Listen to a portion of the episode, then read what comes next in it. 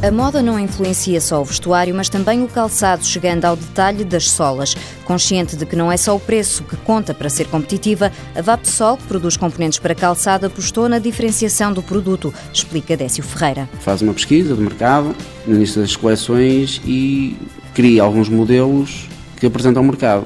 Modelos têm que ter algo diferente quer em termos de qualidade dos materiais, de design, de aplicações, de, de cores e que têm resultado. E essas empresas que têm feito isso têm-se revelado mais sustentáveis que as outras. Esta empresa familiar trabalha com borracha, mas também no que respeita ao material, explica o administrador, foram feitas inovações. Houve necessidade de investir em novas tecnologias, novas máquinas, novas formas de produção e assim temos dois mercados. O mercado da borracha termoplástica, que é um mercado mais económico, e o mercado do TPU, que é um, uma nova vertente de, de borrachas, para um mercado mais nobre. Estas mudanças abriram portas para mercados e clientes mais exigentes. A Vapsol tem uma aposta na coleção própria, mas também faz uma aposta forte nas empresas ou nas tradings que têm as suas próprias marcas e digamos que hoje em dia a nossa produção assenta mais ou menos 50% na nossa coleção e 50% trabalhamos para essas ditas marcas.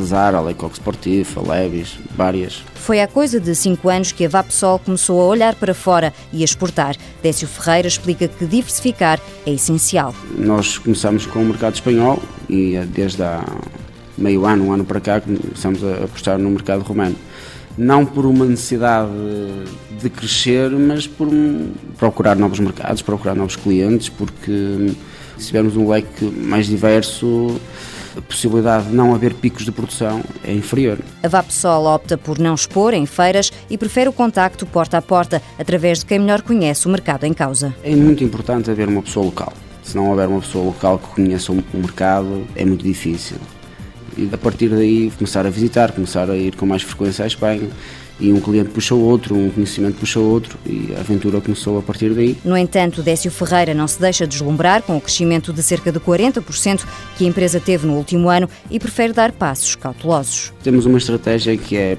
passo a passo, coisas consolidadas, andar o passo melhor que as pernas e fazer a coisa de forma gradual e consolidar, criar raízes, criar a confiança do cliente e isso tem que ser sempre passo a passo. Continuar a crescer nos mercados externos é um objetivo para o futuro. A Europa é o destino a explorar.